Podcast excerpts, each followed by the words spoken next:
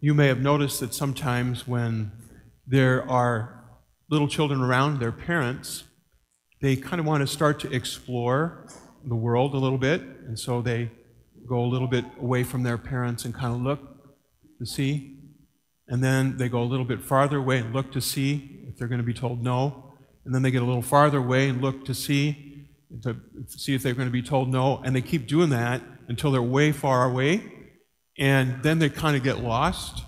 And that's when the parent comes in, swoops in, and says, Come on back. I've got you. I want you right here with me. And I thought of that instance when I was reading the gospel today. And what, so I want you to remember is being lost, being far away, and then being rescued.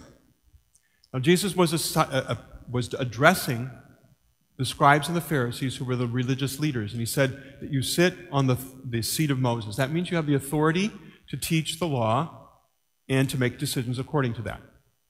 And he said, I want you folks to, to do as they say, but that's it. Because they're really not living the law in their hearts. And then he started to give examples of that. He said, you know, you like to have titles of honor, you like to have nice seats where you can be seated, you like to have kind of fancy clothing, widening your belts into phylacteries or something that, that they, they put around their, their, uh, their arm and also attached to their head. So they, you want to have this big and showy. And you like all of those things. But what's happening is, is that inside, in, in your heart, it's just not coming together. You, you're lost. That's like that child running away, trying to go his own way. And he was saying that to the children of Israel, those who were chosen by our Heavenly Father. And so what he was doing is, is, is he was calling them back. He was calling them back to their, uh, their identity, who, who they are. And remember a couple weeks ago when we were considering the coin with Caesar's image on it, and I asked you to look at your image on that coin? And remember what we said is that, that you are fundamentally, the fundamental core of your identity is that you are a son or a daughter of God. Now, for the scribes and Pharisees, they, they were the children of Israel. So Jesus was calling them back to their sense of identity. Remember who you are. And the fact that they were, that they were straying and, and getting into their clothes and their places of honor or the way that they would put heavy burdens on people, whatever it is, because they were getting into that, it was due to the fact that they were forgetting who they were, that they were children of Israel. Don't forget who you are. Ground yourself in your identity and live from that identity. For us, that means that we are sons and daughters of God. When we get away from that and start to, to stray away like that child I talked about, then that means that, that we're, we're putting more importance, or we're trying to find and put more importance on other things, like our clothes or uh, like what we, we enjoy doing that, that's maybe not so, so healthy for ourselves, or whatever it might be. We're putting more importance on that as opposed to who and what we are.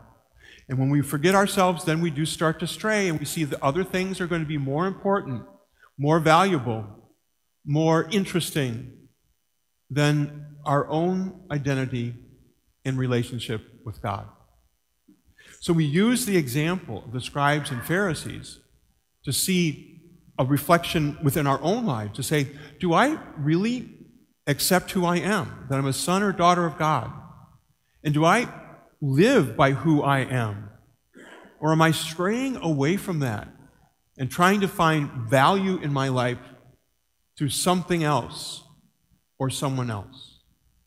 That's what I think Jesus is getting at today in the gospel.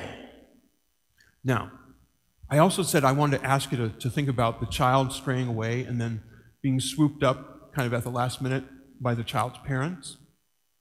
And I want you to see that as Jesus. I want you to see that as Jesus in your life. That Jesus claimed you as one of his own through his death and resurrection. And we're going to see that through the baptism today. And that God the Father intentionally sent Jesus into the world to save us, to claim us, to call us his son, to call us his daughter. And that God will not leave us orphans. He will not forsake us. He will not leave us alone. The only way that that happens is if we choose to forsake God. That's it. Otherwise, He's there to swoop us up, to carry us, to put, him in his, uh, put us in His arms, so that, that we can be safe with Him, so that we can know that we have a Heavenly Father who cherishes His sons and His daughters. Let us then use the scribes and Pharisees in a way that directs us to God so that we might recall, remember, and act upon who we are.